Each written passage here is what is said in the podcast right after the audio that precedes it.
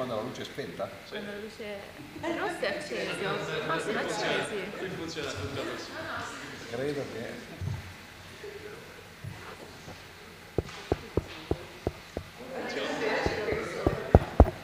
Adesso funziona, no?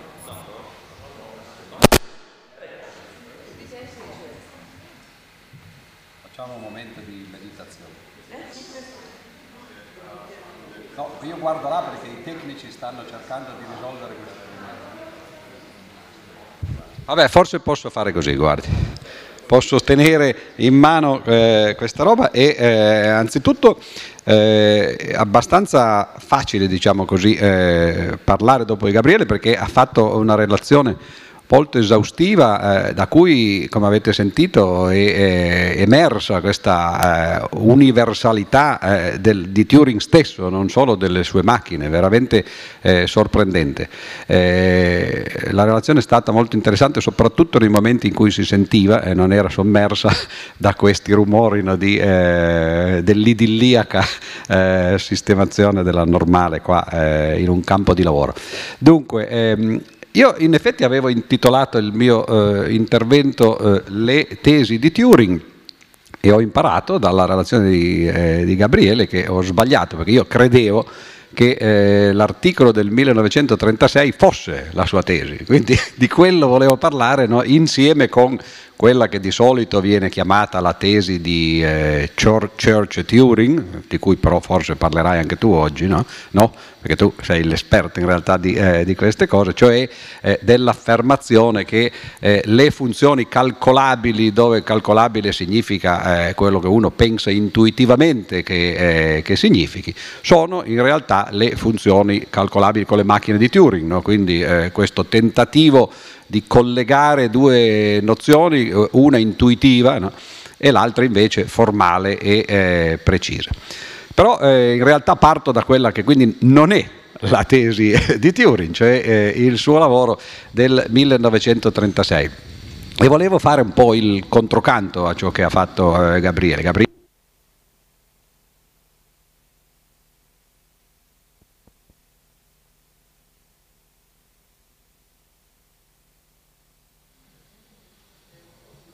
Pronto? No. Poi cosa devo fare? Tengono in maniera giusta? No, no, no, va bene. Sì, provi, riprovi un attimo, eh, perché scusi, ma c'è stato un problema di... non si accende neppure, è successo qualcosa. Questo è acceso. Ah, e questo funziona. Va bene, però quello poi mi serve quando mi alzano.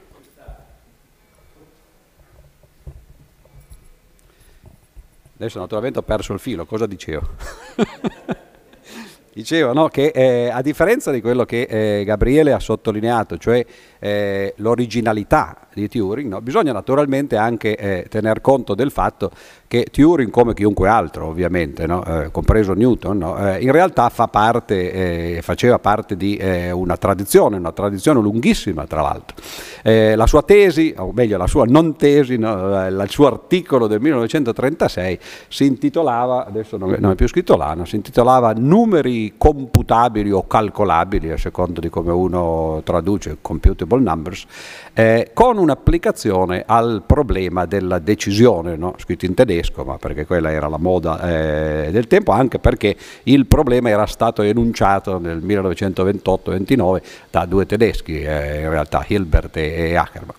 Eh, e questa eh, soluzione quindi di un problema che Turing, Turing si pone e, e che eh, risolve effettivamente, anche se poi abbiamo già sentito che in realtà eh, la soluzione eh, dal punto di vista storico arriva di qualche mese dopo, no, in ritardo eh, su quella di, di, Church, quindi in genere quello poi oggi viene chiamato il teorema di Church sull'indecidibilità della logica dei predicati o del calcolo del cosiddetto dei predicati, che poi appunto un calcolo lo è solo fino ad un certo punto, proprio per questa soluzione negativa. Dicevo, questa, eh, questo problema e eh, la relativa soluzione arrivano da eh, una tradizione che si può addirittura considerare millenaria, no? quindi io volevo un po' rintracciare i passi diciamo così, no, di eh, questa tradizione e far vedere come il lavoro di Turing no, si situa all'interno di questa soluzione e come in realtà dal punto di vista tecnico eh, la, la, la, soluzione di Turing sia, sia l'esatto contrario di eh,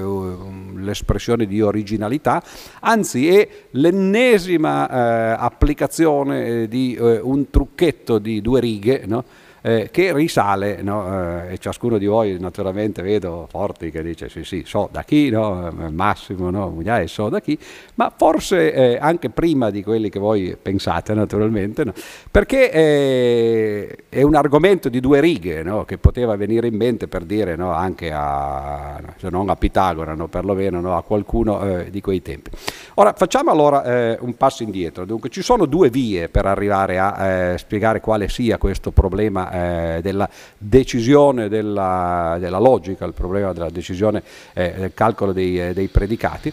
Due vie che eh, si possono metaforicamente indicare, una con un titolo di un libro famoso del Settecento di Lametrie, L'homme machine, l'uomo macchina e un'altra eh, che in qualche modo eh, non parallela perché poi convergono alla fine anche e non all'infinito, bensì proprio no, in quegli anni, negli anni 30, no, con il chiasma di quel, eh, di quel, titolo, cioè la machine home, no? cioè, eh, il primo è eh, l'home machine, il tentativo di descrivere l'uomo come se fosse una macchina, e l'altro invece la machine home è il tentativo di far fare alle macchine, di, di, di descrivere le macchine come se fossero degli esseri umani addirittura. Allora vediamo anzitutto la prima eh, tradizione, questo eh, home machine. Dunque anzitutto eh, abbiamo già sentito tra l'altro del, il modo in cui poi questo problema eh, della decisione viene eh, risolto, viene risolto in maniera negativa, cioè eh, si dimostra che il problema è indecidibile. No? Ora, eh, dimostrazioni o teoremi di indecidibilità o perlomeno di impossibilità di fare qualche cosa con certi mezzi, no? eh, risal- anzitutto ci sono delle soluzioni classiche che eh, risalgono più o meno all'Ottocento. Il primo esempio che viene in mente per esempio è eh, la soluzione delle equazioni mediante formule risolutive che usino soltanto le operazioni elementari, cioè somma, prodotto, divisione, sottrazione e poi dei radicali l'esempio più tipico di soluzione positiva eh, di questo genere di problemi è eh, la famosa formula babilonese che tutti conoscono, persino i filosofi, no? cioè meno b no, più o meno radice quadrata, no, eccetera, eccetera, quella risolve l'equazione di secondo grado, per l'equazione di terzo grado c'è una formula un po' meno nota, eh, che perché non si insegna nelle scuole, ma che fu trovata eh, nel Cinquecento da tutta la scuola italiana, del Ferro, Cardano, eccetera, eh, l'equazione di quarto grado anche ammette formule di questo genere.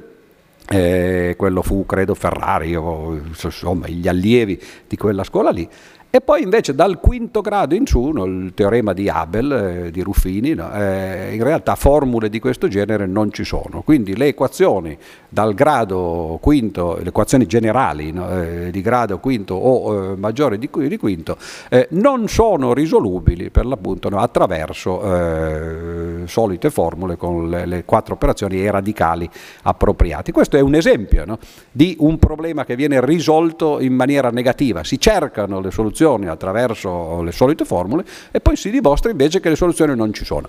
I problemi che si risolvono in maniera negativa eh, ovviamente sono molto più complicati da risolvere di quelli eh, che si risolvono in, in maniera positiva. Per far vedere che l'equazione di secondo grado e l'equazione di terzo grado sono risolubili con quel tipo di formula, bisogna trovare la formula, uno la fa vedere e dice questa è la soluzione. Per far vedere che l'equazione di quinto grado non è risolubile attraverso eh, formule di quel genere, e allora bisogna trovare anzitutto no, tutta una teoria no, che permetta di inquadrare quali sono le possibili soluzioni e poi far vedere no, che eh, l'equazione di quinto grado non rientra all'interno di eh, quella teoria. Quindi quando c'è un eh, tentativo di fare fare una dimostrazione negativa, beh, bisogna avere di fronte una caratterizzazione matematica di ciò che si vuole escludere no, per poter trattare per l'appunto no, dell'insieme di tutte le eh, possibili soluzioni. Un altro caso tipico è il famoso problema della quadratura del cerchio, problema che i greci si erano posti, no, di eh, trovare un metodo che usasse soltanto riga e compasso, di trasformare un cerchio dato in un quadrato di area equivalente. Ci sono problemi simili che si possono, oppure la trisezione dell'angolo per esempio, no? ci sono problemi simili che si possono risolvere, eh, per esempio si può dividere l'angolo, eh, un angolo dato con riga e compasso in, in due parti uguali, no? ma farlo in treno eh, i greci non erano riusciti a farlo e non a caso ci sono voluti duemila anni, bisognerà, bisognerà arrivare all'Ottocento per sviluppare i metodi algebrici che permettono appunto di tradurre questo problema in una forma che sia affrontabile e poi la soluzione è un tipo di soluzione come quella appunto no, di Turing cioè, o di Church negativa, no? dice il problema non è risolubile attraverso la eh, riga e il compasso. Il primo esempio forse di eh, un, un, problema che ebbe una soluzione negativa e appunto no, una soluzione complicata da trovare fu l'irrazionalità della radice di 2, in qualche modo anche quello, dimostrare che un certo numero eh, che oggi noi diremmo un numero reale, non è razionale, beh, è, è, è qualcosa che richiede l'esclusione di tutti gli infiniti numeri razionali che sono a disposizione. Bisogna far vedere che la radice di 2 non è nessuno di quelli. E il modo per dimostrare l'irrazionalità della radice di 2 beh, è, è, quello, lo sappiamo tutti, no? è per esempio la dimostrazione per assurdo, no? quindi si suppone che la radice di 2 sia uguale a un, a un numero razio, eh, razionale, cioè al rapporto fra due numeri interi e, e, si fa vedere che si ottiene una contraddizione, no? se uno lo vuole fare in maniera diciamo così non costruttiva, oppure se uno lo vuole fare in maniera costruttiva più complicato, eh, cioè dimostra non soltanto che eh, non sono uguali, ma che eh, la radice di 2 è un dato numero razionale, sono diversi. Ora uno dirà eh, la differenza fra essere diverso e non essere uguale è molto sottile, ma è una differenza che già Aristotele aveva in mente no?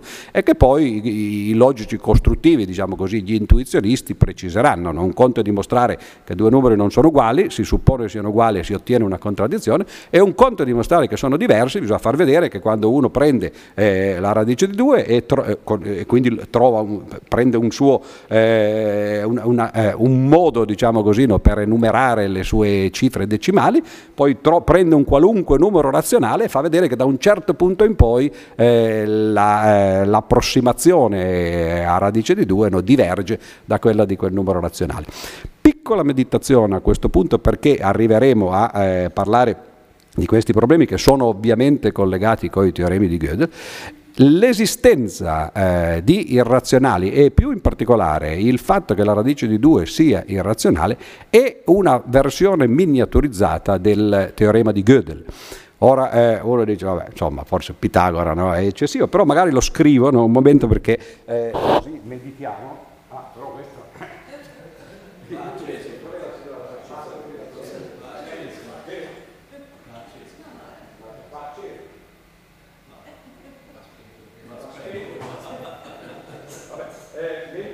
La lavagna per due minuti, ma semplicemente. Eh, pensate a questa forma, e questo è eh, un esempio su cui eh, secondo me si medita poco, grazie. No? Eh, il fatto che, due, che la radice di 2 non sia un numero razionale si può scrivere semplicemente in forma logica, uso il formalismo della logica, ma credo che eh, tutti più o meno l'abbiate visto, no? si scrive semplicemente no, dicendo che eh, per ogni m diverso da 0 naturalmente e per ogni n diverso da 0 allora m al quadrato è diverso da 2n al quadrato. Questa è una formuletta no, che esprime il fatto che eh, la radice quadrata eh, di 2 non è un numero razionale. Ora, domanda, no, eh, soprattutto ai logici che sono eh, presenti in sala. Quella formula è vera o è falsa? Il tono della voce indica che eh, mi aspetto una risposta da voi.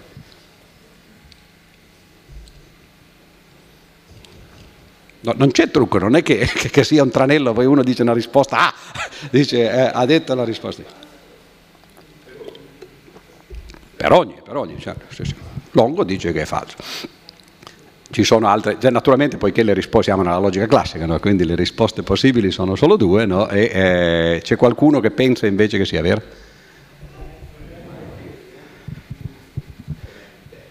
Dunque, anzitutto, anzitutto c'è scritto 2, eh, m al quadrato diverso da 2 eh, no? Quindi, quindi, quindi, forse Longo voleva dire che era vera, no? Però in, ogni caso non c'è qualcuno che pensa invece veramente che sia falso. Ora la cosa interessante no, è che giustamente no, io ho scritto per ogni M, per ogni N, no, eh, suggerendo no, l'idea no, che quelli siano numeri naturali, no? però è, è suggerito, ma non è scritto. Eh, se volessi scriverlo avrei delle grosse difficoltà naturalmente perché non è possibile farlo, perché eh, ovviamente dovrei enunciare prima le proprietà dei numeri naturali e sappiamo bene proprio per i teoremi di Gödel che la cosa non si può fare. Allora cosa succede? Quella formula lì è vera no? se noi interpretiamo i numeri mn come numeri interi. Ma se invece noi li interpretiamo come numeri reali, allora è chiaramente falso, no? perché essendo la radice di 2 un numero reale, no? basta prendere m uguale alla radice di 2 e n uguale a 1 no? e, e, e, la cosa è, è risolta. Allora cosa succede? Abbiamo una formula che è vera nel caso se la interpretiamo sui numeri naturali ed è falsa se la interpretiamo invece sui numeri reali. Allora adesso prendiamo un sistema formale, qualunque, i cui assiomi abbiano soltanto questa restrizione. Gli assiomi devono essere veri sia per i numeri interi che per i numeri reali. Ce ne sono tantissimi, per esempio la famosa aritmetica di Robinson no? è un esempio, no? cioè x più 0 uguale a x, quello è vero sia che x sia un numero intero sia che x sia un numero reale, no? oppure x più y più 1 è uguale a x più y più 1, no? famose, eh, i famosi assiomi no? che definiscono aritmetiche no? eh, elementari, naturalmente non il principio di induzione. Se noi prendiamo un sistema formale i cui assiomi siano formule vere sia per i numeri interi che per i numeri reali, quella formula lì è indecidibile in quel sistema di assiomi perché gli assiomi sono veri sia per, in un caso che nell'altro, ma la formula invece è vera in un caso e non nell'altro, quindi non si può dimostrare, per lo stesso motivo non si può nemmeno refutare.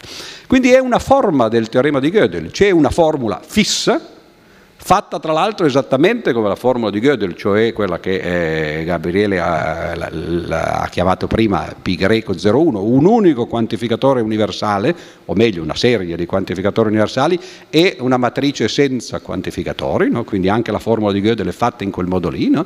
ed è una formula fissa che non è eh, né dimostrabile né refutabile in qualunque sistema di assiomi che sia vero per i numeri interi e eh, i cui assiomi siano veri per i numeri interi e per i numeri reali. Gödel ha fatto un passo in più, naturalmente, no? cioè ha considerato sistemi di assiomi qualunque, possiamo per esempio noi enunciarlo dicendo ha considerato sistemi di assiomi i cui assiomi sono veri per i numeri interi, e non per i numeri reali. Allora in quel caso lì non si può più avere una formula fissa. Ogni volta che hai un sistema di assiomi, no, naturalmente no, devi, eh, ti trovi no, eh, una formula che è indecidibile. Ma come vedete anche il teorema di Gödel in fondo eh, appartiene a una tradizione che va molto alla lontana no? ed è la tradizione no, di trovare formule no, che si possono o non si possono decidere in certi assiomi.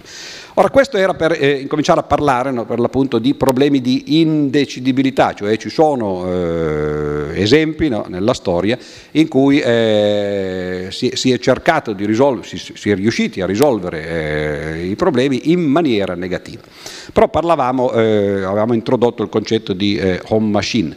Se vogliamo riferirci più a, questa, a questo aforisma, diciamo così, a questo tentativo di eh, meccanizzare l'uomo e naturalmente quando si, si, parla tra matematici di meccanizzare il pensiero eh, matematico dell'uomo, eh, il primo forse esponente storico è Raimondo Lullo, molti conosceranno, no? un, uh, un, logico, possiamo chiamarlo così, no? del 300, che pensò di meccanizzare effettivamente il pensiero introducendo delle macchine addirittura, no? aveva tutto un sistema di ruote eh, in cui ci aveva messo quelli che lui pensava essere i concetti fondamentali del linguaggio e del pensiero, queste macchine si muovevano come se fossero dei rudimentali eh, calcolatori e lui eh, credeva di aver trovato la panacea, anzi addirittura che poi queste cose fossero applicabili in maniera più estesa, quindi per esempio che potessero permettere di convertire gli infedeli. No? E infatti eh, Lullo eh, partì, no? eh, se ne andò eh, nei paesi arabi, li potremmo chiamare così,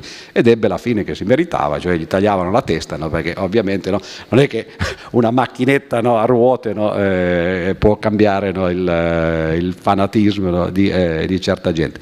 Giordano Bruno, per esempio, che era un allievo di Lullo, nel senso che veniva due secoli dopo, ma si ispiravano, anche lui aveva no, eh, idee di questo genere. Ma ovviamente no, eh, ci sono altri che hanno, eh, hanno trovato eh, cose di questo genere. No? Per esempio vi leggo una citazione di Hobbes, questa è interessante, eh, viene dalla computazione sivelogica, eh, perché è una frase che insomma, è significativa, sentite, dice per ragionamento intendo il calcolo che consiste nel riunire insieme più cose per farne una somma o nel sottrarre una cosa dall'altra per conoscerne il resto.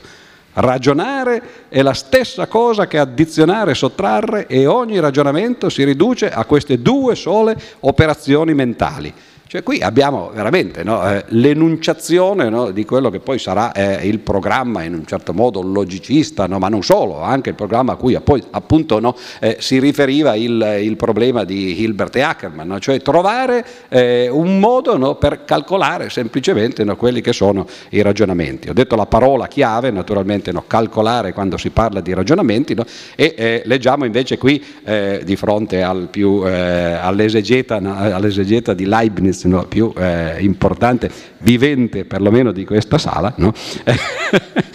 qual è eh, la citazione fondamentale? Che è questa, questa è una citazione di Leibniz ovviamente, no? che eh, arriva eh, credo dal De Scientia Universali, Seu, Calcolo Filosofico che dice quando sorgeranno delle controversie non ci sarà maggior bisogno di discussione fra due filosofi di quanto ce ne siano fra due calcolatori. Lui calcolatore intendeva due uomini che calcolano naturalmente, no? non due macchine. Sarà sufficiente infatti che essi prendano la penna in mano, si siedano a tavolino e si dicano reciprocamente, chiamando se vogliono a testimone un amico, calculemus. E tra l'altro sempre Leibniz, è interessante, fa una differenza, una distinzione fra quelle che lui chiamava le verità di ragione e le verità di fatto, che è una, eh, una distinzione fondamentale in questo, in questo, campo perché la soluzione del problema di, eh, del, eh, del, della decisione della logica del primordine dimostrerà che anche in matematica c'è questa distinzione. E lui dice la differenza fra la verità di ragione e la verità di fatto è la stessa che intercorre fra i numeri razionali, ci siamo di nuovo, e quelli irrazionali. Come nei numeri irrazionali la scomposizione procede all'infinito, allo stesso modo le verità di fatto richiedono un'analisi infinita che solo Dio può effettuare e naturalmente è il sottinteso no? che invece è la verità di ragione no, eh, quelle eh, si possono ottenere diciamo così con metodi finiti no? e quindi c'è questa distinzione, cioè che può, ciò che si può ottenere, a cui si può arrivare attraverso un ragionamento finito, che è ciò che possono fare gli uomini, e ciò che invece eh, richiede un'analisi infinita e che quindi in un certo senso non è eh, decidibile. E eh, Leibniz poi usava eh, una una, eh, due metafore, diciamo così, o due eh, espressioni che di nuovo sono fondamentali nella teoria della calcolabilità. No? Una eh, si chiama ars inveniendi no? e l'altra ars judicandi. Ars inveniendi è trovare le soluzioni di un problema no? e ars iudicandi sarebbe eh, verificare che quelle che eh, si propongono come soluzioni sono effettivamente eh, soluzioni. In eh, teoria della calcolabilità no? ovviamente la ars iudicandi è ciò che si chiama ricorsivo o calcolabile no? e la ars inveniendi invece è ciò che si chiama ricorsivamente numerabile o eh, eh, semi-calcolabile, diciamo così. Quindi vedete che queste cose arrivano da molto lontano. E infatti no, eh, quando, quando, si arriva agli inizi del Novecento, Hilbert e Ackermann, come dicevo prima, nel no, 1928, propongono alla fine no, la conclusione di questi sogni del calculemus, cioè il problema della, del, della decisione eh, che, che, dice semplicemente trovare un metodo per decidere, eh, data una formula del calcolo predicativo, eh, se quella formula è valida, vera in tutti i possibili universi, oppure no. E la soluzione negativa dirà appunto che c'è eh, una differenza, no? cioè quando, quando, la formula è valida, il metodo esiste no? e si può effettivamente trovare no? in una maniera finita, ma quando invece la formula non è valida, beh allora l'albero della ricerca, diciamo così, potrebbe essere infinito e quindi siamo effettivamente nella distinzione fra verità di ragione e eh, verità di fatto. Dall'altra parte invece nel, nella via eh, che porta a considerare la machine home, cioè quindi a eh, in realtà eh, cercare di far fare eh, alle macchine quello che eh, vorremmo fare, che quello che gli uomini vogliono fare, eh, beh, le macchine naturalmente risalgono molto all'antichità, l'abaco per esempio, no, i nodi degli Inca, no, i Kipu eccetera, no? ma la prima enunciazione esplicita di eh, una macchina calcolabile, di una macchina che oggi potremmo chiamare calcolatrice, io l'ho trovata eh, in una lettera del 1623 a Keplero di un tale che si chiamava Schickard, e, eh, che è molto precedente di qualche anno no, a, a, Pascal, no? quindi per questo la citano, anche qui eh, leggiamo la citazione, dice ciò che lei ha fatto in maniera logica, lei sarebbe Keplero, io, eh, Schickard, ho cercato di fare in maniera meccanica, ecco qui di nuovo i due esempi, no? uno lo fa in maniera logica, no? usando il cervello, e l'altro lo fa in maniera meccanica, usando una macchina. Lui dice ho costruito una macchina consistente di 11 ruote dentate complete e 6 incomplete, che può calcolare. Lei scoppierebbe a ridere se vedesse come si muove da una colonna di decine alla successiva o prende a prestito da esse durante la sottrazione. Quindi nel 1623 c'è qualcuno no, che è, è incomincia a costruire un primo esempio di eh, calcolatrice. No? Attenzione ai sessi, naturalmente, no? perché la cosa è fondamentale. La distinzione fondamentale, alla quale arriveremo tra poco, ma che ha eh, già fatto Gabriele, no? Eh, se, non in questi termini, è eh, la distinzione fra le calcolatrici e i calcolatori. Ci fosse uno psicanalista qui, naturalmente, io ricordo quando ho scritto il mio primo libro di divulgazione eh, che venne a presentare tra l'altro qui eh, a, eh, a, Pisa, mi ricordo, c'era eh, insieme a, a, me a presentarlo eh, Forti, il quale eh, iniziò la presentazione dicendo questo libro contiene una sola formula ed è sbagliata. Questo però eh, a, mia, a, mio disonore naturalmente, adesso la formula l'ho corretta, no? quindi contiene una sola formula ed è corretta, no? e questo libro si chiamava Il Vangelo secondo la scienza, però io l'avevo intitolato originalmente Dalla Galilea a Galileo. No? Eh, ovviamente il titolo non fu accettato no, perché Inaudi, eh, Giulio Inaudi cos'è questo titolo, no, eccetera. Ma quando lo dissi a un amico psicanalista, no, dice sai, l'avevo voluto intitolare dalla Galilea a Galileo, lui mi dice oh meraviglioso, dal femminile al maschile. Dico no, in effetti non è che fosse quello, no, quello che avevo in mente, ma gli psicanalisti no, sono fatti così. Ora qui si sta parlando di un, un passaggio analogo, no? dalle calcolatrici no, ai eh, calcolatori. Qual è la differenza? Beh, le calcolatrici no, eh, sono le macchine eh, a cui eh, si, si, era abituati fino agli anni 30 appunto del Novecento.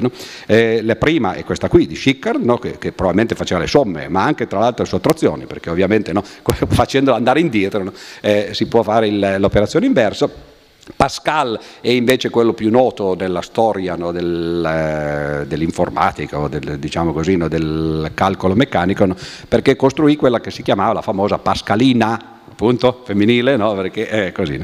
La Pascalina che face, ne fece parecchie versioni, tra l'altro, credo più di dieci, no? perché migliorando sempre, non so cosa poteva migliorare, a fare una somma, no? più che quello non poteva essere. Però eh, Leibniz invece fece un miglioramento essenziale che era quello di eh, fargli fare anche i prodotti e che cos'altro c'è oltre alla somma e i prodotti? Se voi guardate gli assiomi dei numeri naturali, Peano, no, quello c'è, no? quindi in un certo senso loro potevano immaginare di aver trovato no, la macchina eh, universale. In realtà poi non erano macchine universali eh, e qui non c'è bisogno di risalire al, agli inizi del secolo, ma io stesso ricordo, eh, benché sia nato nel 1950, che eh, quando andavo all'istituto eh, per i geometri si compravano ancora quelle calcolatrici, le quali a seconda dei soldi che uno ci investiva e anche anche della, della, grandezza delle tasche che aveva, perché poi naturalmente crescevano di dimensione, potevano fare varie cose. No? L'idea eh, della storia dell'informatica, diciamo così, eh, pre-Turing, era questa di dire va bene, ci sono macchine che fanno certe operazioni, eh, a seconda di quanto uno spende eh, e di quanto uno ha a disposizione come eh, spazio, no? Eh, queste macchine possono fare via via più cose. Le macchine più elementari sono quelle che regalavano anche magari a volte con i giornali, facevano somme prodotti, quindi la, le, le, pascaline leibnizine, diciamo così, no? ma eh, in seguito poi c'erano le funzioni trigonometriche e così via, no? cose sempre più complicate. Ma L'idea era quella, no? aumentare la macchina no? e, e fargli fare più cose. L'idea fondamentale di Turing e questa effettivamente è, è un'idea che non arriva da nessuna parte se non, eh, se non, da lui, perlomeno non ho trovato antecedenti storici. Eh, ah, pardon, eh, devo, devo, sconfessare subito me stesso, no? Fare, in realtà quello che fece Turing nel 1936 L'aveva già fatto nel 1837 Babbage, eh, che aveva inventato eh, quello che poi non, non, entrò in vigore perché l'Inghilterra perse l'occasione no, di fare la rivoluzione industriale, meglio la rivoluzione informatica un secolo prima di quanto avrebbe potuto farla, no? altrimenti invece dei calcolatori elettronici avremmo avuto i calcolatori a vapore Naturalmente calcolatori tascabili a vapore non so se sarebbero stati molto utili portarsi no, in tasca qualche cosa che fumano, che bolle, no, eccetera. Però l'idea di Babbage era esattamente quella di Turing, cioè Babbage aveva avuto già un secolo prima no, l'idea di eh, una macchina programmabile per l'appunto e la parola chiave è proprio questo, programmabile. Qual è la differenza fra le calcolatrici che hanno compiti dedicati, magari moltissimi, però fanno quello che eh, sanno fare, e le macchine, i calcolatori invece, cioè le macchine macchine programmabili? Beh, è già stato eh, accennato prima, l'idea è che queste macchine possono prendere come input dei programmi che sono codificati no? e eh, quello che le macchine, quello che i calcolatori eh, fanno è semplicemente avere una massa critica di eh, funzioni, di operazioni che sanno fare, ma tra queste operazioni per raggiungere la massa critica ci devono essere i meccanismi, detto in soldoni, eh, di codifica e decodifica. Quando una macchina è in grado di prendere un numero e di vederlo non come un numero, ma come la codifica di un programma, e allora è in grado di decodificare il programma codificato da questo numero, di seguire le istruzioni, simulare le istruzioni che sono codificate e di restituire lo stesso input che il programma così codificato eh, suggeriva o, o, faceva ottenere, ecco che allora raggiunge il livello di universalità. Quindi l'idea di Turing è è, non è di dire non ci devono più essere macchine dedicate, ma è capire che quando le macchine dedicate raggiungono un livello di complessità sufficiente, una massa critica, allora sono in grado di diventare universali. E il trade-off eh, diventa quello, invece di aumentare in uno dei suoi lavori, no, eh, Turing lo dice molto espressamente, invece di far crescere l'hardware no, e mantenere praticamente il software fisso, perché la macchina è quella che è, no, semplicemente si fa crescere il software, no, cioè eh, la macchina rimane fissa e si cambiano i programmi. Oggi queste cose sono quasi banali, nel senso che tutti noi usiamo i calcolatori, sappiamo che i calcolatori sono programmabili, ma dobbiamo ricordarci che appunto eh, fino a Babbage, che comunque non ebbe praticamente nessuna influenza sugli sviluppi successivi e quindi oggi viene viene semplicemente così considerato o ricordato no, come un precursore che è sfortunato, no, diciamo così, in realtà invece le idee di Turing cambiarono completamente no, il modo in cui eh, ci si eh, avvicinò a, a, queste cose. E allora eh, io non direi tanto di più sul ehm, contributo di Turing perché tra l'altro eh, le macchine di Turing, quelle che oggi si chiamano macchine di Turing per l'appunto, eh, noi veniamo da Torino, quindi eh, le Turing Machine, quando io vado in, in, in, America dico sempre che vengo dal luogo dove si costruiscono le Turing Machine, no? cioè, che sarebbero le Fiat in realtà, no? eh, anzi oggi non si costruiscono nemmeno più quelle no? a Torino, ma comunque.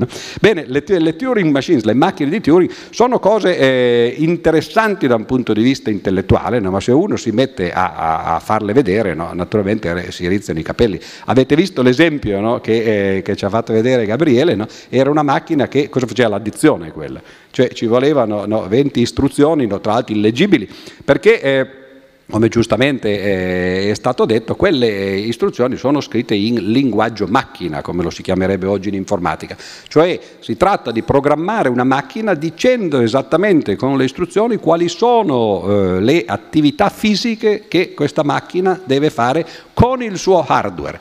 E allora nel caso di queste macchine rudimentali o astratte che Turing si inventò, no, le eh, attività fisiche consistevano nello scrivere o cancellare un simbolo, nel muoversi da una parte o dall'altra di, eh, lungo questo nastro diciamo così, sul quale si fanno le operazioni no, e bisogna esattamente no, dire che cosa fare, poi bisogna codificare ovviamente gli input in maniera che l'alfabeto sia quello che eh, si è fissato agli inizi, ci sono degli stati interni che, della macchina che cambiano a seconda delle istruzioni, no?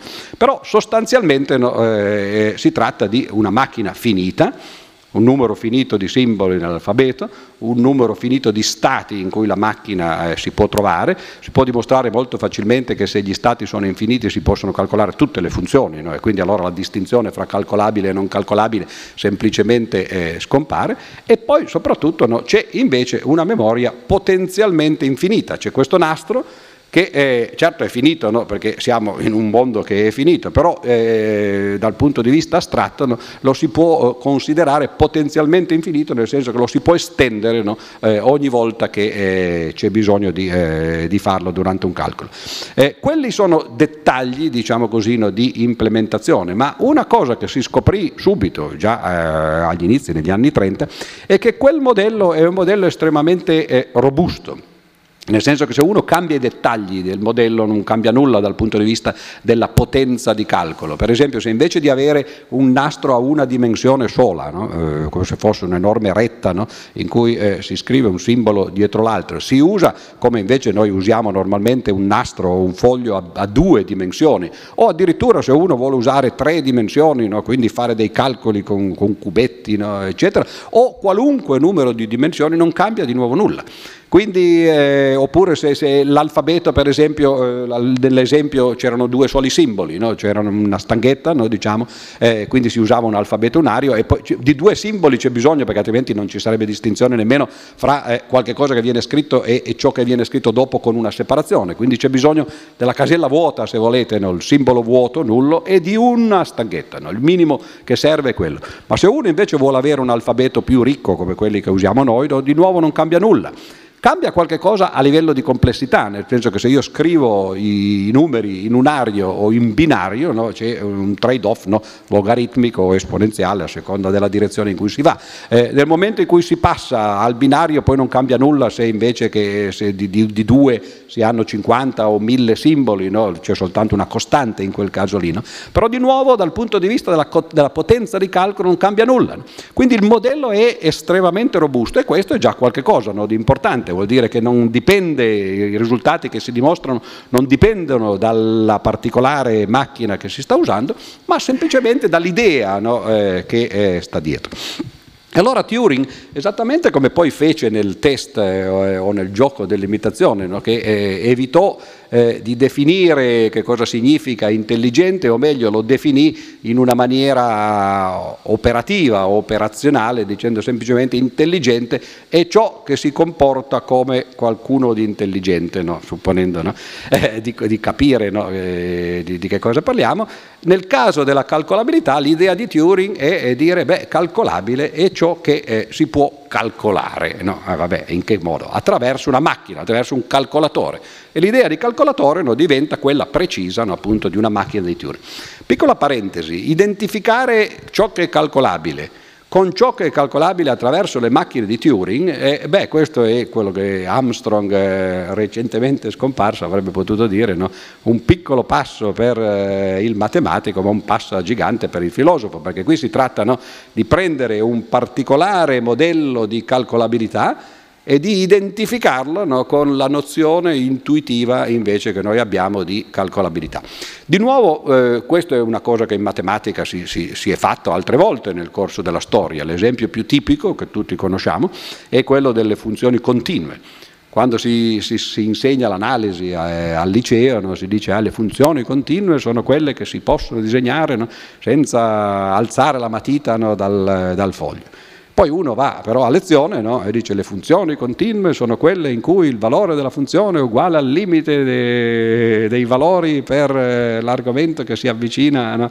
E, e, cioè f del limite, la funzione del limite e il, limite de, il valore nel limite e il limite dei valori, no? diciamo così.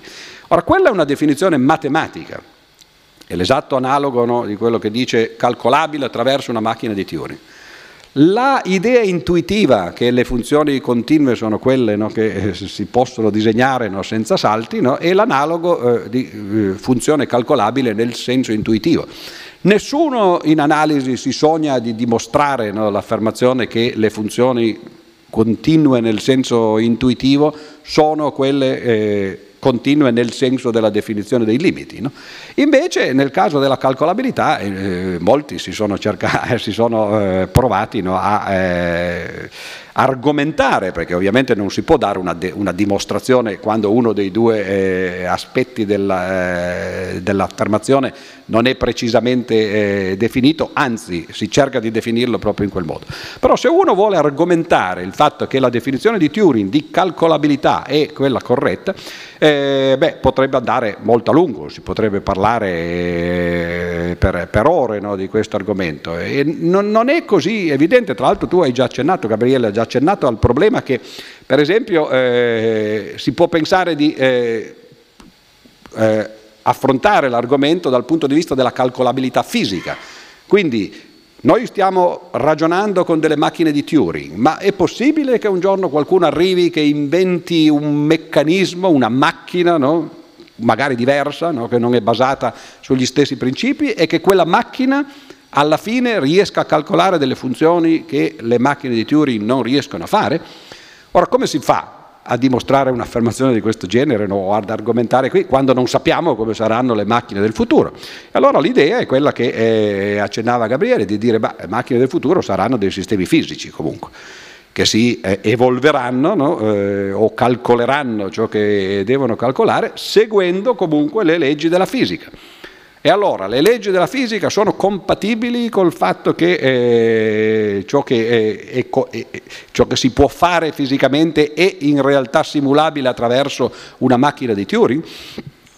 Questo dipende dalla legge della fisica. Se ci si limita alla meccanica, per esempio, la meccanica newtoniana, eh, anche la meccanica hamiltoniana, quindi quella eh, formalizzata attraverso eh, le, le, gli hamiltoniani, eh, la risposta è sì, effettivamente. C'è un problema, ovviamente, no? che qui si sta parlando di calcoli su numeri interi, perché le macchine di Turing quello fanno, no? mentre invece nel caso della fisica eh, i calcoli o le leggi della fisica sono enunciate in termini di numeri reali. No? E allora per poter eh, ridurre eh, il comportamento di sistemi fisici a eh, simulazioni attraverso macchine di Turing bisogna fare delle approssimazioni. Anche il tempo naturalmente nella fisica no, è un tempo continuo, mentre invece nel caso delle macchine di Turing no, eh, si, si, tratta di eh, operazioni che vengono fatte no, sequenzialmente in maniera discreta. E quindi si fanno delle approssimazioni, si prendono le equazioni della fisica e, come dicevano, per la meccanica newtoniana non ci sono grossi problemi. Una volta che uno fa l'approssimazione a far vedere che si possono effettivamente simulare attraverso macchine di Turing, cioè che producono solo funzioni che sono calcolabili nel senso di Turing.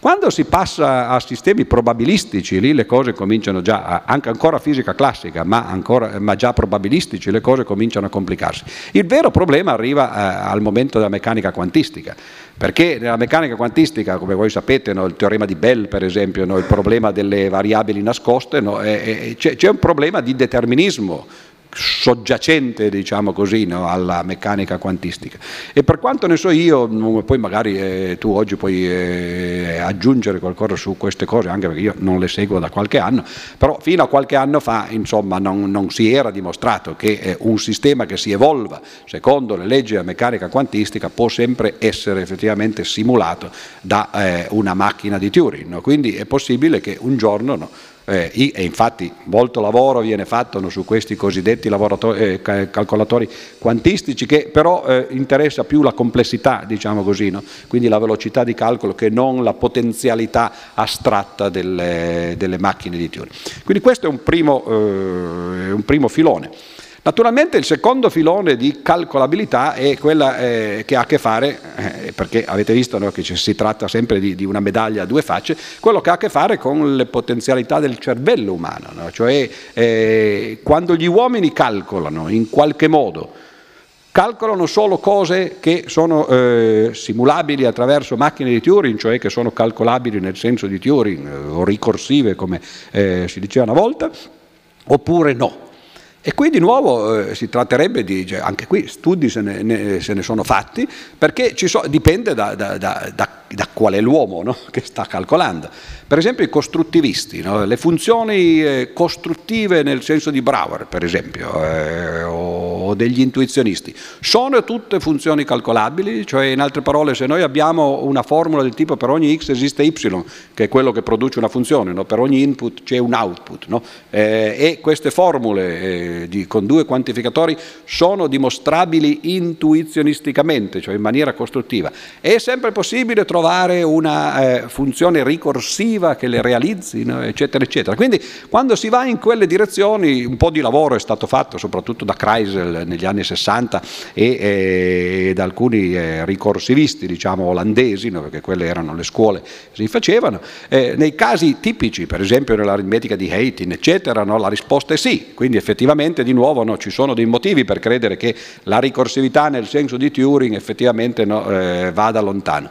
Però in astratto, eh, di nuovo, eh, bisognerebbe sapere no, quali sono eh, i sistemi del futuro no, eh, della matematica costruttiva. Quindi quello che in genere viene dato un po' per scontato, no, il fatto che la nozione di calcolabilità di Turing coincida con la nozione di calcolabilità in, eh, intuitiva, eh, ha due eh, due aspetti, calcolabilità fisica e calcolabilità umana, diciamo così, no? e tutti e due aspetti certi, eh, fino a un certo punto eh, effettivamente soddisfano l'equivalenza e oltre si entra in una specie di, eh, diciamo così, di eh, nebbia no? In cui le cose non sono ben chiare. Naturalmente la cosa ha anche a che fare col cervello, perché quando l'uomo calcola no? lo fa attraverso il suo cervello e qui più che altro si, si entra nel campo dell'intelligenza artificiale. Tutto ciò che ha a che fare con l'intelligenza artificiale in fondo no, è anche eh, o ha delle ripercussioni sulla tesi di Church, eh, su, su, sulla nozione di calcolabilità umana. No? Cioè tutto ciò che si riesce a simulare del pensiero umano attraverso una macchina è una Mm, un'aggiunta, diciamo così, alla dimostrazione che effettiv- effettivamente la calcolabilità umana no, coincide con la calcolabilità meccanica. In un certo senso la cosa è banale, no? a, meno non, eh, a, meno che uno creda che esiste uno spirito separato dal corpo, ma non so se qui alla normale no? queste cose si possono anche solo pensare e immaginare, però eh, è ovvio che eh, se uno si limita al cervello, diciamo così, l'attività cerebrale, e è simulabile attraverso una macchina di Turing? Questa è una tesi che addirittura risale a Descartes, nonostante lui separasse le due cose, no? eh, mente e, e, e cervello. No? Però l'idea di Descartes era che eh, il cervello era una macchina e anzi in realtà il corpo era una macchina, no? diceva, gli animali in fondo no, non sono altro che macchine. Oggi l'intelligenza artificiale sembra che sia andata in direzione contraria, no? perché se, eh, se, uno prende la definizione di uomo data dagli stoici, no? l'uomo è eh, un animale razionale, no? quando si, si, si, è cominciato a, sognare il sogno dell'intelligenza artificiale, tutti pensavano che simulare l'animalità sarebbe stata una cosa semplicemente no, di routine. E invece simulare la razionalità umana attraverso le macchine, quello lì ce ne voleva. Oggi però la razionalità, è stato citato il primo programma di, eh, di, di, di scacchi, no? e si, è andati molto lontano no? in quella direzione. Quindi simulare la razionalità stranamente no? è risultato essere, se non facile, perlomeno fattibile ma è simulare l'animalità che è stato complicato, no? quindi il riconoscimento delle forme per esempio, no? cose di questo genere no? che i computer invece fanno ancora eh, abbastanza male. Quindi c'è una certa rivalutazione dell'animalità nei confronti della razionalità dal punto di vista delle macchine. Piccola parentesi e poi arriviamo al problema della fermata e poi anche mi fermerò io perché qui eh, a un certo punto, ah no c'è ancora tempo, mezzogiorno meno un quarto. Dicevo eh, sul problema degli scacchi, io ho avuto la eh, fortuna di incontrare Kasparov eh, un paio di di volte e, e, e, naturalmente gli ho chiesto eh, sul famoso confronto che si fece nel, mi sembra nel 97 fra lui che era campione del mondo all'epoca su sei partite, no? lui aveva già perso mi sembra una volta una partita singola no? ma non un torneo, no? sei partite contro il computer e che, che lui perse e quindi naturalmente i giornali eh, riportarono l'evento, la macchina che supera il, l'uomo eccetera e lui a tutt'oggi, l'ultima volta che la seconda volta l'ho vista era solo un paio d'anni fa, lui continua a sostenere che c'è stato un trucco e che qualcuno ha barato dall'altra parte no? e che qualche maestro no, ha suggerito alla macchina le, le, le mosse. Ora, eh, vabbè, Kasparov arriva dalla Russia, sappiamo che è stato pre- candidato presidenziale, no? i russi hanno una mentalità cospiratoria o cospiratrice, quindi si può immaginare, no? ma per noi che abbiamo una mentalità diversa e che non pensiamo che ci fosse qualcuno dall'altra parte, questo che cosa significa? Beh, significa che quei programmi lì nell'ambito ristretto degli scacchi effettivamente il test di Turing l'hanno superato e, e, e, l'intervistatore non era un intervistatore qualunque, ma era il campione del mondo, cioè hanno prodotto delle mosse che il campione del mondo giudicava talmente umane no, da non credere che avrebbe, avrebbero potuto essere state fatte da una macchina. No? Questo è molto, eh, diciamo che è, in realtà no, il risultato eh, che Turing si proponeva è stato eh, realizzato. Allora arriviamo dunque eh, però alla, um, al dunque, cioè come eh, Turing ha eh, realizzato la soluzione negativa del eh, problema della decisione per la logica dei eh, predicati. Questo, eh, la definizione di calcolabilità, benché oggi poi sia stata la cosa fondamentale Oggi a noi il problema della decisione del calcolo dei predicati insomma, interessa fino a un certo punto, no? al mondo, no? diciamo. mentre invece no, quello che interessa del lavoro di Turing è stata appunto l'introduzione in fondo del concetto di calcolatore e, e, poi tutti oggi le usiamo, qui sopra ne abbiamo addirittura due, io ne ho uno in tasca come molti di voi e così via. Però l'introduzione delle macchine di Turing era in realtà eh, funzionale alla dimostrazione eh, eh, alla soluzione del problema che lui si proponeva appunto di eh, risolvere, il problema della fermata.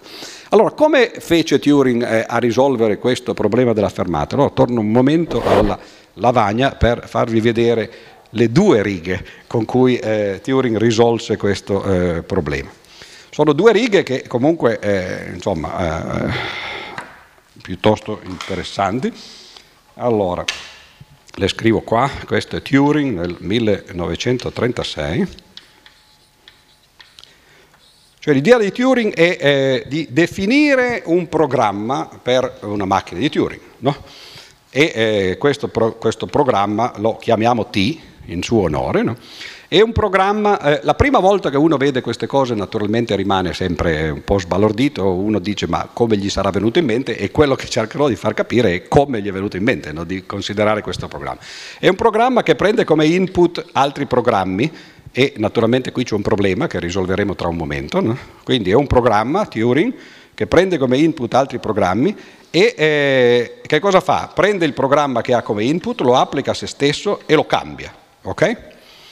Cosa vuol dire questo simboletto qua? Adesso dico, no? eh, cambiare un programma, l'ho scritto eh, in una eh, maniera antiquata, questo era il simbolo che una volta si usava per la negazione, forse ancora adesso qualcuno lo usa, no? ma naturalmente non si può negare un programma, no? si negano delle affermazioni. Quindi questo è un programma No? che è, è, una specie di negazione per i programmi. Ora, eh, in che senso? La negazione cambia i valori di verità, quando io nego un'affermazione ottengo eh, una negazione e quando nego una negazione ottengo un'affermazione, quando attraverso la strada no, eh, avanti e indietro. E nel caso dei programmi, eh, i programmi eh, si fermano o non si fermano e questa negazione cambia eh, la, la fermata, diciamo così. Quindi prende un programma che si ferma e invece lo fa eh, girare all'infinito, come spesso succede ai vostri iPhone, no? che cominciano, no? vi ricordate no? che c'è quella faccenda che gira, gira, gira, gira e non si ferma più, è entrato in loop. E viceversa, se un programma eh, sta girando all'infinito, eh, lo ferma e, e, e, gli fa fare quello che vuole. Quindi la negazione in questo senso è una negazione informatica, scambia i loop con le fermate e eh, viceversa. Però vi dicevo, qui c'è un problema, perché eh, i programmi di Turing, sono programmi per macchine di Turing, eh, lavorano su numeri e non su programmi. Ma questo non è, non è un problema, basta metterci una stanghetta sopra, no? E allora eh, qui eh, c'è la stanghetta. Eh, cos'è questa stanghetta? Eh, fa diventare un programma un numero. Come? Eh, qui c'è tutto un problema, bisogna eh, aritmetizzare, cioè i programmi sono sequenze di istruzioni, noi vogliamo farle diventare dei numeri, come si fa? Ma anche qui c'è una tradizione enorme che risale perlomeno a Leibniz, ma eh, probabilmente anche prima, perché in fondo anche Cartesio no, aveva usato aritmetizzazioni nella geometria solo che là si usavano numeri reali, no? cioè l'idea di Cartesio era invece di usare eh, gli oggetti della geometria, cioè i punti, le rette, le coniche, no? le figure, no? usiamo dei numeri. Allora, al posto dei punti usiamo dei numeri in che senso? I punti, per esempio, sul piano non sono identificati con due numeri reali che sono le loro coordinate. No? Le rette, ah beh, una volta che uno ha questo, no, le rette sono identificate con le soluzioni delle equazioni di primo grado, le coniche con quelle di secondo grado no, e così via. No? Si aritmetizza la geometria passando dagli enti geometrici a enti numerici, che in questo caso sono numeri reali per l'appunto, no? analitici li chiameremmo no? così. No? E allora si potrebbe chiamare quello geometria analitica o algebrica, a seconda che uno sottolinea il fatto che si sta usando l'analisi, numeri reali o l'algebra, le equazioni. E qui si può fare la stessa cosa, si prendono i programmi e li si fanno diventare dei numeri. Come? Beh, in questo caso l'antecedente è Leibniz, il quale aveva già un progetto analogo di dire io voglio, tra- eh, vedo Mugnai che mi guarda e quando parlo di Leibniz e vedo Mugnai che mi guarda mi preoccupo. Ma comunque no, eh, tu puoi dirmi se sbaglio o dimmi qual è esattamente la riga no, in cui ha detto queste cose. No? Eh, credo che fosse di arte combinatoria, ma anche c'è un, un altro articolo eh, in cui lui fa addirittura i dettagli di questa aritmetizzazione. L'idea di Leibniz era vi ricordate? Calculemus, ma per calcolare ci vogliono numeri. No? E allora se uno vuole fare dei calcoli sui ragionamenti deve tradurre il linguaggio in numeri. Come si fa? Beh, il linguaggio ha degli alfabeti, no? intanto per cominciare, quindi eh, assegnare dei numeri alle lettere non è un problema, assegnare alle parole dei numeri eh, di nuovo non è un problema perché si prendono i numeri delle, delle, lettere e li si mettono insieme, qui è il problema. Ora cosa faceva Leibniz? Eh, faceva, sapete che Leibniz era una persona interessante, no? Gödel un giorno eh, chiesero a Gödel no? eh, qual era, credo, Sachs me l'ha riportato come prima, eh, diciamo, di prima mano, no? chiesero a Gödel qual era il filosofo più importante della storia, quello che gli era interessato di più, e lui disse Leibniz. E Sachs gli chiese perché? Perché ha sbagliato tutto. Ora, l'idea è che nessuno può fare tutto giusto, no? quindi il meglio che si può fare è sbagliare tutto, no? Perché si è consistenti. Chiunque è in grado no, di sbagliare un po' e fare un po' giusto, anche Berlusconi, no? dici a caso no? e il 50% delle volte la centri, no? ma no, sbagliare tutto consistentemente, quello rivela il genio massimo che si può ottenere. E Leibniz era così. E sbagliando tutto ha sbagliato anche il modo in cui eh, si passa o si doveva passare dai numeri delle lettere ai numeri delle parole. Perché lui cosa faceva? Li moltiplicava. Ora voi sapete che eh, quando si moltiplicano si perde informazione, perché eh, ci sono numeri che si possono ottenere per moltiplicazione no, di numeri diversi. 5 per 4 no, è uguale a 10 per 2. No? Quando io ho 20, eh, eh, non so se questo è venuto da 5 per 4 o da, o da 2 per 10. Leibniz eh, fece questo, Gödel evidentemente lesse questa roba e disse, ah, c'è un errore qua, no? ma si può rimediare facilmente perché è vero che non si può eh, decomporre un prodotto in maniera un- univoca nei suoi fattori, no? ma si può decomporre un numero univocamente nei suoi fattori primi. E allora, invece di fare semplicemente prodotti, si fanno gli esponenti dei numeri primi, eccetera, no? e quindi Gödel trova questo metodo per identificare eh, programmi con numeri, oppure nel caso di Gödel erano formule no? con, eh, con, numeri, ma l'idea è sempre la stessa. Parentesi. Gödel evidentemente leggeva Leibniz parecchio, no? proprio perché, no? e lo divertiva andare a trovare gli errori che faceva Leibniz. E eh, con Gabriele anni fa abbiamo eh, editato, curato un libricino che si chiama La dimostrazione matematica dell'esistenza di Dio, eh, in cui Gödel lesse il, la prova ontologica di Leibniz, eh, in cui c'era un errore, no? e disse, ah, e, e, si può dire in due parole perché eh, la cosa è talmente semplice, la dimostrazione ontologica di Cartesio no? era tipico, lo scheletro eh, di una dimostrazione matematica, definizione, assioma, enunciato, dimostrazione, quindi proprio. No? Ora, definizione, Dio è l'essere con tutte le perfezioni.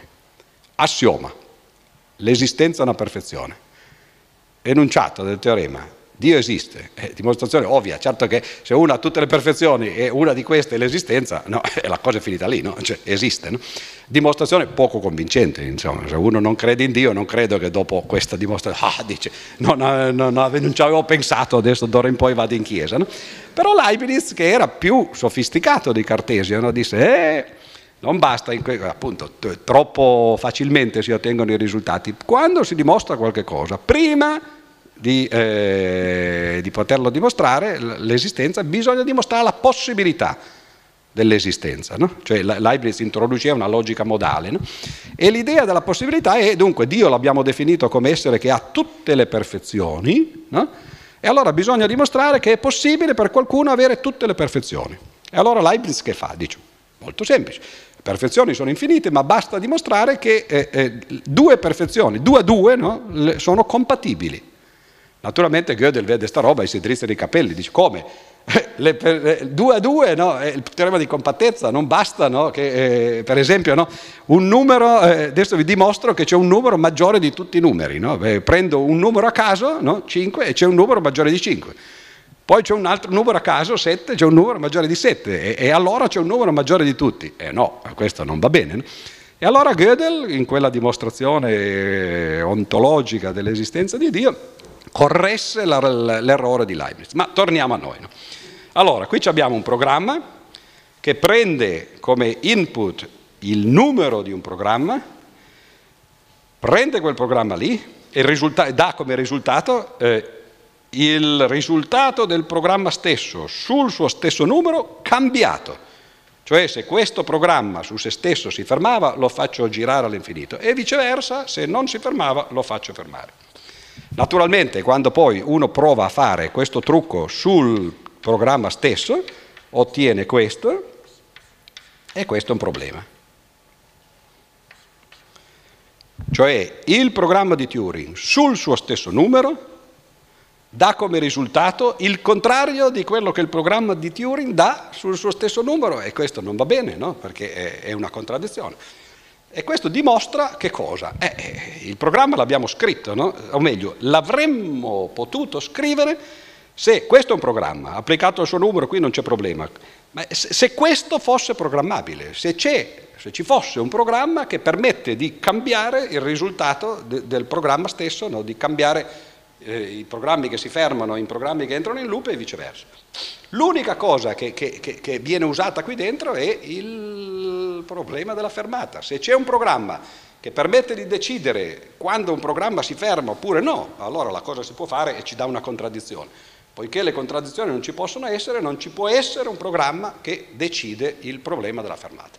E questo è il, eh, della, eh, il famoso problema della fermata di Turing, Tradurlo in termini di logica dei predicati non è difficile perché si, si può semplicemente eh, scrivere. I programmi cosa sono? Sono sequenze di istruzioni. Le sequenze di istruzioni si possono mettere insieme attraverso congiunzioni. Le istruzioni cosa sono? Sono delle implicazioni. Se questo succede, allora quell'altro succede, no? quindi eh, congiunzioni di implicazioni. E eh, le variabili cosa sono? Le variabili eh, possono essere degli zeri e degli uni, si possono identificare con delle lettere proposizionali che sono vere o false. No? Quindi tutto viene tradotto praticamente no, eh, nella logica no? e eh, il teorema della fermata diventa eh, una, una, formula che non si può decidere all'interno del calcolo dei predicati perché altrimenti si deciderebbe eh, ciò che quella formula traduce, cioè il problema della fermata. Ma per finire questa discussione, eh, dicevo, da dove arriva questa idea geniale no, di fare questo trucco? Beh, arriva ovviamente da Gödel, no? perché eh, Gödel nel 1931 aveva fatto una cosa analoga, in cui aveva introdotto una formula che chiamiamo G per Gödel, e anche questa formula prendeva eh, formule come eh, variabili, ma anche qui c'era lo stesso problema, non si può prendere una formula come variabile perché le formule parlano di numeri nell'aritmetica no? e, e, e, non sono numeri, quindi si prende il numero di una formula. E che cosa aveva fatto Gödel? Beh, eh, aveva eh, semplicemente detto una formula che non è dimostrabile, ci metto qui una, un predicato di questo genere, non dimostrabile, il Ah, dunque, naturalmente eh, qui eh, ci vuole... Dunque, cosa sto facendo qua? Non dimostrabile φ di φ. Ok. Ah, qui c'è ancora un piccolo problemino ed è per questo che il teorema di Gödel è leggermente più complicato di, eh, di quello di Turing, perché la formula φ applicata al numero di se stessa non è dimostrabile, però attenzione, questo eh, non è dimostrabile come formula, ma questo qui è un, un, predicato dell'aritmetica, quindi anche questo va codificato. Ci sono due lineette nel teorema di Gödel no, invece che una. Ma a parte questo eh, trucchetto, no, che cosa succede quando la formula di Gödel viene applicata a se stessa? Beh, dice che non è dimostrabile la formula di Gödel applicata a se stessa con eh, le, cose giuste. È esattamente lo stesso teorema, no? Solo che qui si ottiene una formula che dice di se stessa di non essere dimostrabile e qui si ottiene un programma che dice di se stesso che si ferma se e solo se non si ferma. No? Ma da dove arriva questa idea geniale di Gödel? Eppure questa non, eh, in realtà. Arriva, come lui dice, tra l'altro in una nota, una volta espressamente, da Russell, no? 1901, 2, pardon. E Russell che cosa fece? Beh, eh, introdusse un insieme che chiamiamo R per Russell, eh, che eh, è fatto in maniera tale che eh, un elemento ci sta dentro se e solo se non, ah qui ho usato proprio il non della, della logica tra l'altro, eh, che non è il non vabbè, dei programmi, no? se e solo se non appartiene a se stesso. Cioè vedete che anche qui no, c'è l'autoriferimento, la negazione, esattamente come qui, come qua, no? e il risultato è che l'insieme di Russell appartiene all'insieme di Russell se e solo se non appartiene. Questo lo conoscono tutti perché Russell lo trovò nel 1902, morì nel 1970 e non passò un giorno dal 1902 al 1970 che non spiegò eh, che lui aveva trovato no, questo paradosso perché la cosa era importante, tutti i suoi libri no, eh, l'ha fatto. E eh, ho lasciato qui eh, un passo perché evidentemente no, si può ancora continuare, il cerchio non è ancora chiuso perché nel 1942 un signore che si chiamava Carri, usò un'altra volta questo trucchetto. Carri che cosa fece? Beh, Carri lavorava all'interno di un sistema diverso da quello di Turing, eh, cioè Turing aveva identificato la calcolabilità con le sue macchine, no? ciò che si può fare con le sue macchine. Carri lavorava con un sistema che esisteva già da prima, di, di Church, no? Che si chiamava lambda calcolo, che era una fondazione eh, funzionale della matematica, così come quella di Russell, Frege, eccetera, era una fondazione insiemistica. Cioè l'idea di Church era, ma perché eh, se ci sono questi paradossi, per quale motivo no, eh, continuare a usare gli insiemi? Tra l'altro gli insiemi sono una cosa che arriva soltanto dall'Ottocento, no, da Cantor in avanti. Prima in matematica si usavano le funzioni, no? quindi perché non fondare la matematica sulle funzioni? E introdusse un, un concetto, una, una, teoria che era esattamente analoga alla teoria ingenua degli insiemi, no? basata sul, eh, qui era basata su, sull'appartenenza, cioè eh, un elemento sta dentro un insieme, e sulla astrazione, cioè considerare l'insieme di tutti gli elementi che hanno una certa proprietà. L'idea di Church era uguale, no? considerare funzioni, invece che l'appartenenza le funzioni si applicano agli argomenti, no? e poi l'astrazione significa non considerare gli insiemi che hanno certe proprietà, ma considerare le funzioni che hanno certi valori. No? Quindi è la stessa roba. No? però vedere se si poteva fare qualcosa di diverso. E Russell, eh, Curry introduce eh, un, eh, un termine, diciamo così, del, della, della, teoria di Church, lo chiamiamo C per Curry. Cosa fa questo termine? Beh, eh, l'idea di Curry a questo punto era un po' diversa, era tentare di vedere se è possibile introdurre la logica all'interno del sistema di Church, di questo lambda calcolo. Se è possibile introdurre la logica ci deve essere qualcosa che corrisponde alla negazione, tanto per cambiare, no? come vedete. No? Che cosa sarebbe questa cosa? Beh, sarebbe una funzione n no? che fa eh, quello che fa la negazione, cioè scambia i valori, in qualche modo no? prende qualche cosa e gli dà un valore diverso. E l'idea di Carri è dire, beh, beh, vediamo se è possibile, c'è un termine che fa questo quando io applico x a se stesso? Ovviamente quando poi applico c a c ottengo questo, AI. Questo come negazione non va tanto bene, no? perché la negazione dovrebbe sempre cambiare no? eh, i valori che si ottengono con qualche cos'altro, come nel caso della, della, logica cambia il vero col falso e il falso col vero. Ma qui vedete che non lo fa perché questa parte qui, C applicata a C, è uguale a questa. Quindi eh, se io prendo un qualunque termine del lambda calcolo, ottengo un suo punto fisso, nessun termine del lambda calcolo può essere eh, la rappresentazione di una negazione. Questo è il famoso teorema del punto fisso di, eh, di Carri, no? che dimostra che ogni termine del lambda calcolo ha eh, un punto fisso. Ma una volta che uno vede una cosa di questo genere, ah, ah, dice, ma perché non lo posso fare anche qua, per esempio? Cioè, eh, invece di, eh, di, preoccuparmi del problema della fermata, perché non posso prendere un qualunque programma P grande, per esempio, no? e fare questa roba? E infatti eh, lo si può fare, no? perché là c'era una dimostrazione per contraddizione, non è possibile trovare un, progr- eh, un programma che, che, che, che, calcoli il problema della fermata.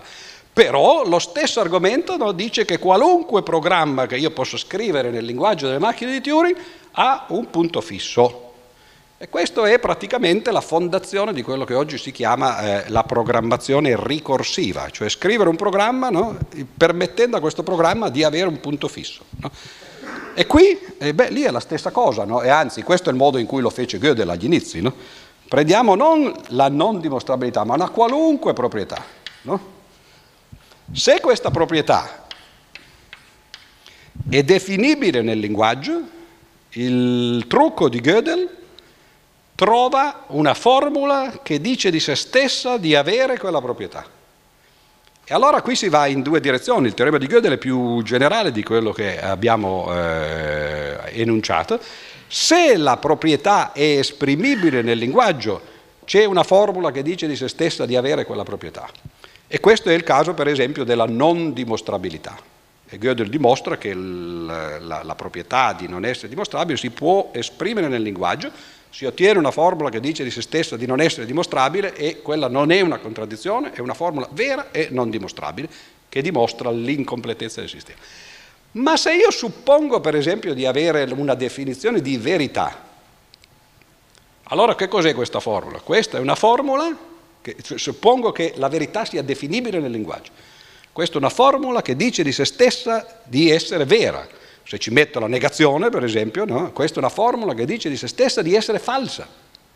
Ai, questo è il paradosso di Epimenide, no? quindi non è possibile trovare una definizione di falsità e dunque nemmeno una definizione di verità all'interno del linguaggio. No? Vedete che queste cose sono sempre la stessa cosa, è sorprendente no? che lo stesso argomento, tra l'altro qui si dice Russell, però sappiamo tutti che in realtà prima di Russell Cantor aveva trovato non solo lo stesso paradosso, ma una cosa più generale no?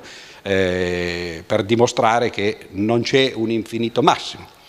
Ma per finire, no, eh, anche qui andare alla ricerca no, delle eh, origini, diciamo così, no, eh, di queste cose, ho trovato una citazione eh, antecedente del eh, paradosso di Russell. Prima ve la leggo e poi vi dico da dove arriva. Allora, qui dice, è un filosofo che parla, ma ve ne sareste accorti dopo la prima parola. Non è possibile che l'essere assoluto o l'uno siano un genere.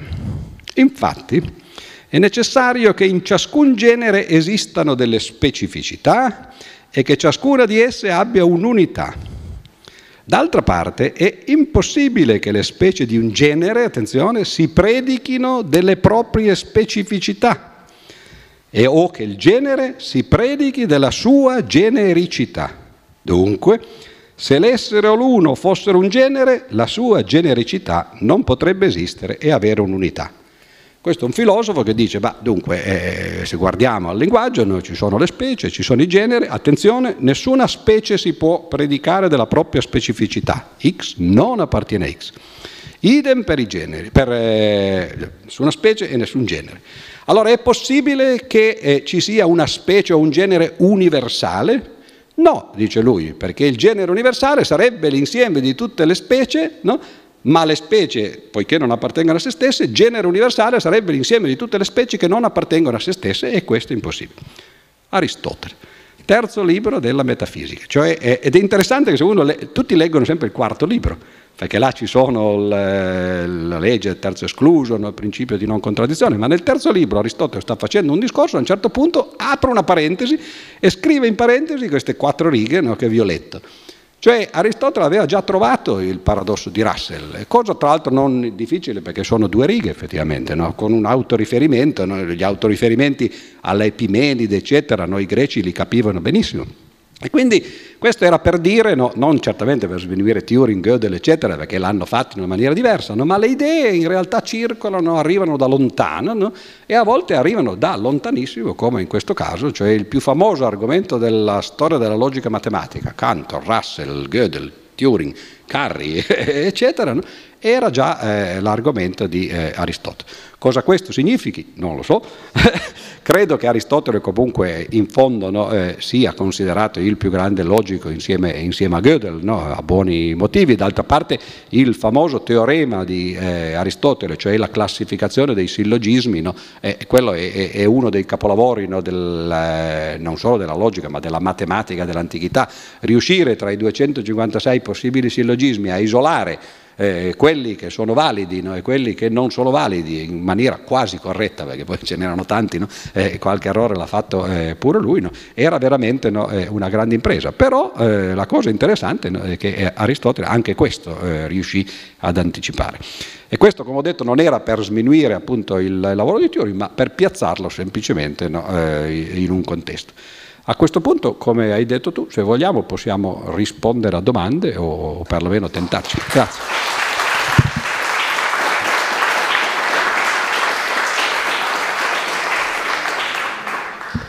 Eh, no, non lo so, vediamo un po' ah, l'ora perché dipende dall'appetito. Dobbiamo riprendere alle due e mezza. Proprio se, se c'è qualche domanda di, di, informa, di informazioni però. Domanda a cui si può rispondere con un sì o con un no. Posso, allora, velocissima, io ho sentito al liceo di Sant'Anselmo d'Aosta, visto che è una della, della prova ontologica, non so se sono ricordi sbagliati o no, chiedo scusa in anticipo, visto che l'ha citata la prova ontologica. Sì, la risposta è sì. La risposta è sì, solo che Anselmo l'ha fatta in una maniera sbagliata, nel senso che lui considerava ciò di cui non si può pensare nulla di più grande. No? Eh, ora, quello era un modo un, un po' oh, arzigogolato, diciamo così, no, di, eh, di, metterla. Allora Cartesio appunto no, eh, la riformulò in termini di perfezione, cioè l'idea è la stessa, anche, anche la prova ontologica, perché adesso abbiamo parlato no, di, di, de, delle traversie, diciamo così, di questa idea dell'autoriferimento negato, però sulla prova ontologica c'è una storia di mille anni per l'appunto, perché credo che il Proslogion sia, se non sbaglio, del 1077 e eh, l'ultima versione di Gödel del 970, quindi per per 900 anni eh, si, si, si, andò avanti no, effettivamente. Quindi nel, in quel libro che abbiamo curato col professor Lolli, la dimostrazione matematica dell'esistenza di Dio, c'è un capitolo che fa tutta la storia della prova ontologica da Anselmo fino, fino a Gödel. Posso fare una piccola precisazione? La, la riga di Leibniz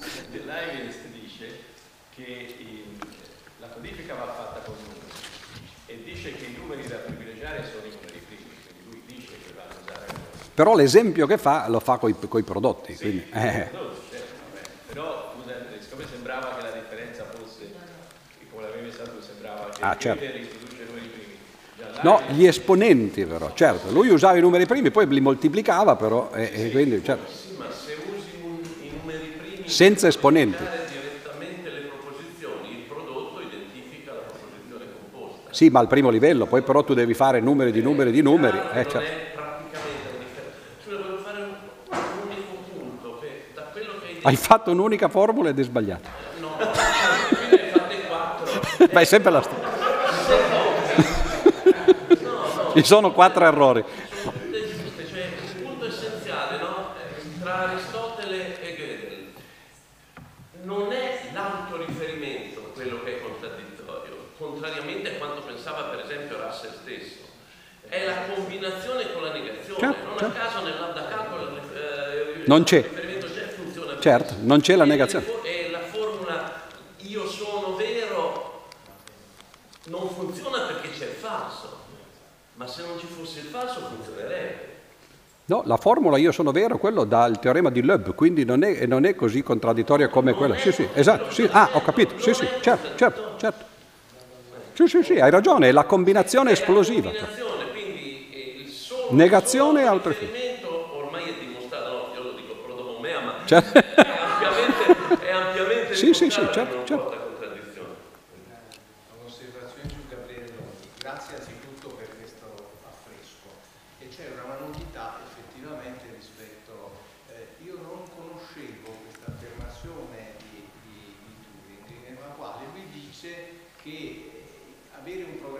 simula il cervello in qualche modo deve discendere dalla teoria, che è molto bella ed è poco, poco nota rispetto posizioni operazionaliste di Turing, mentre invece era molto presente nei cibernetici.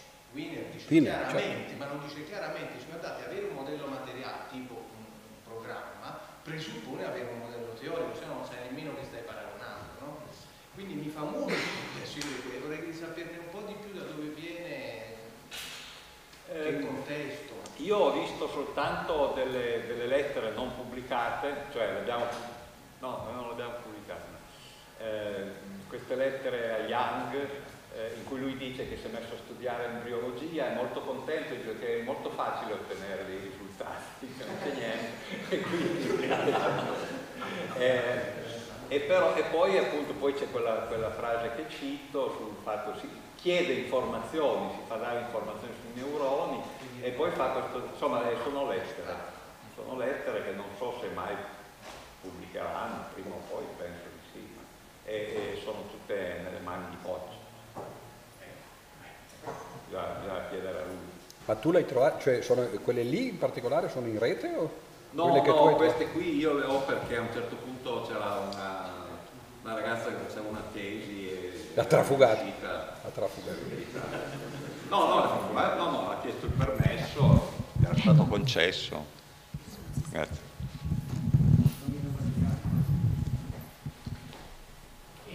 Un'informazione che andrebbe verificata perché la fonte Aspetti un attimo. pare che uno, uno dei programmatori, visto che è Se stato è giornalistica è falso.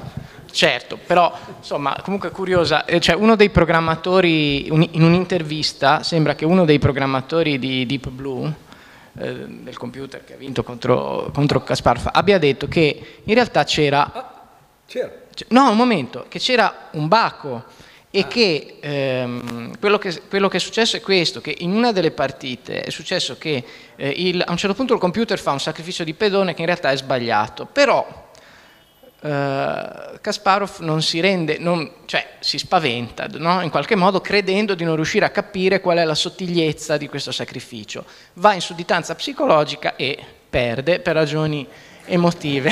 In realtà, in realtà, in realtà era, cioè questo, questo sacrificio era un sacrificio sbagliato dovuto a un difetto, a un bacco del programma che poi ricomincia comunque a giocare, cioè fa questa cosa, poi si riprende no? in qualche modo.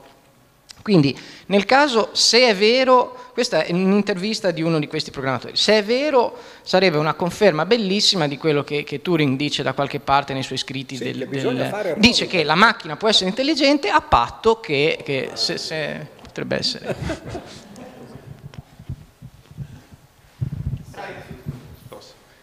su- sul gioco con Deep Blue eh, bisogna veramente domandarsi se giocava contro una macchina Kasparov, perché diciamo teoricamente dovrebbe giocare contro una macchina qualcuno che gioca contro le capacità combinatorie della macchina, che esplora alberi profondissimi, noi non sappiamo fare, mentre il giocatore contrappone strategie, sa che cosa vuol dire dividere a metà una scacchiera, la vede, quindi usa questi strumenti diversi. Ma di Blue c'aveva dentro 100 anni di partite di scacchi, aveva in memoria attività umane che gli scacchisti codificano in tutte le loro riviste. E quindi saltava, quando riconosceva, cosa che una macchina sa fare rapidissimamente, una configurazione già giocata da un grande sca- scacchista, paff, cadeva in quella strategia se era vincente. Cioè sì, certo, solo una macchina può avere una memoria del genere, però indubbiamente va un po' pensato cosa si intende giocare con la macchina la pura esplorazione combinatoria o no? Ecco, quindi diciamo un'interrogazione un po' più vasta. La storia degli scacchi in memoria è una macchina? Sì e no, perché sono la storia degli uomini, quelli là che l'hanno fatta. infatti questo nella storia della eh, programmazione diciamo scacchistica è, è- è presente perché eh, Botvinnik invece, no, che era campione mondiale, no, è stato due volte mi sembra, no, eh, che era un ingegnere credo, eh, dopo che si ri- ritirò dalle competizioni incominciò a fare programmi eh, per, eh, per gli scacchi in questo modo, cioè lui voleva programmare l'attività scacchistica di un uomo. Quella è la vera intelligenza artificiale, no? non mettere giù una memoria enorme no? eh, che permettesse appunto no, di- di- in fondo di aggirare il, il modo di giocare umano. Ma lì non si procedette, credo, molto avanti. Lui l- fece queste cose negli anni 70 e effettivamente è molto più difficile emulare che simulare. Cioè, che- Cioè, simulare le- eh, diciamo così, i risultati è un conto, no? emulare i processi attraverso i quali arriva ai risultati è tutto un altro, quindi questa è la vera sfida. Tra l'altro la, la frase che hai detto, credo che ci sia una citazione di Turing, tu forse l'hai, l'hai- l'hai vista, e, e in cui è, è- usata come esergo nei 100.000 miliardi di poemi, che è quel, eh, quel libro che scrisse Queneau, in cui ci sono 100.000 miliardi di poemi, ma in una maniera un po' eh, diciamo surrettizia, cioè ci sono 10 sonetti in cui eh, tutti i primi versi finiscono nello stesso modo, tutti i secondi nello stesso modo, lui ha tagliato le righe, no? quindi quando si apre c'è una delle 10 alla 14 combinazioni, che sono 100.000 miliardi, no? e lui cita- agli inizi no, dice eh, solo una macchina è in grado di apprezzare un sonetto scritto da una macchina, Alan Turing. Non so se se la sia inventata che no, perché con lui cioè, è, ovviamente no, è possibile, no? però eh, sicuramente nello stile dell'uomo. Io non l'ho presente, eh, invece ho presente un'altra cosa che, di- che dice Turing comunque, ed è che non, non ha senso po- porsi il problema dell'intelligenza delle macchine fino a che non si risolve il problema della memoria, cioè che il grosso problema dell'intelligenza è nella memoria. E questo no- non è solo nel, nel trovare, nel- cioè era consapevole del fatto che, che non, non basta, non è che ci sia da, da individuare il meccanismo giusto, eccetera, c'è anche, c'è anche da fornire. Naturalmente forse non lo diceva nel senso in cui noi intendiamo adesso que- que- questi- i dati, ma poi comunque. Ancora qualche altra cosa veloce? Io ho una domanda. Quindi per voi dal punto di vista culturale la dimostrazione del teorema dei quattro colori con cui si colora la mappa, che è stata fatta col computer se ben ricordo, no? Eh, esplorando tutti i casi possibili, è una forma di non intelligenza dal vostro punto di vista, di matematici, o no? Ma eh, cioè, il nostro punto di vista forse importa poco, però sicuramente nella comunità dei matematici alcuni eh, rifiutano un po' questo genere di dimostrazioni, no? anche perché eh, eh, Wittgenstein, no? che ovviamente arrivava da una tradizione diversa, no? diceva che le dimostrazioni come dovevano essere perspicue e chiare, qualcosa del genere, cioè cose che si possono tenere nella testa, cioè tu hai dimostrato un teorema o conosci la dimostrazione del teorema non quando a memoria sai ripetere 100.000 pagine no, di passaggi logici, no, bensì quando no, hai, hai in mente diciamo così, la struttura di come mai quel- quella, quella proposizione sia vera. Certo, eh, ormai le dimostrazioni corte, tipo quella lì eh, che abbiamo visto di due righe, sono state esaurite o quasi. Poiché si sono provate tutte le possibili combinazioni di dimostrazioni corte, a un certo punto bisogna cominciare a fare i teoremi con dimostrazioni lunghe.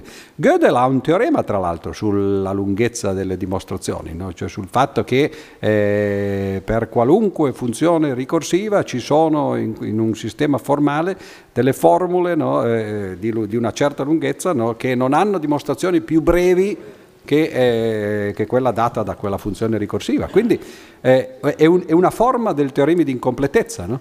Non solo ci sono formule che non sono dimostrabili, ma ci sono anche formule che sono dimostrabili ma non velocemente, cioè la cui più corta eh, dimostrazione è molto lunga. E, e quelle se tu caschi no, per sfortuna tua, no? Cioè formule corte diciamo così, no? quindi la formula la puoi esprimere facilmente ma la dimostrazione è molto lunga. E per esempio il teorema di Fermat potrebbe essere una di quelle, o il teorema dei quattro colori, adesso che un altro che è stato dimostrato col computer è quello della disposizione delle palle di, eh, di Keplero. No? cioè se il modo più eh, efficiente di disporre delle sfere no, nello spazio è quello delle arance, no? di fare una disposizione esagonale e poi mettere le palle successive nei buchi, no?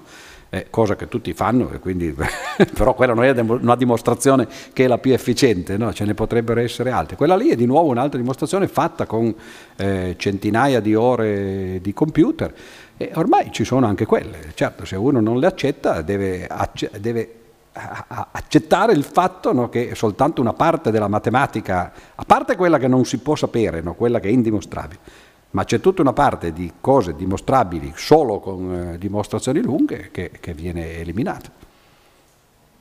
Quindi, Guglielmo ha trovato in tempo Ah, ecco. Ah. che la, la frase sui sonetti in effetti è stata pronunciata da, da Turing in un'intervista al Times di Londra del 49. Bene. Quindi che no, per una volta non si è, non si è inventato le cose. Va bene, eh, alle due e mezza speriamo di rivedere tutti, se no...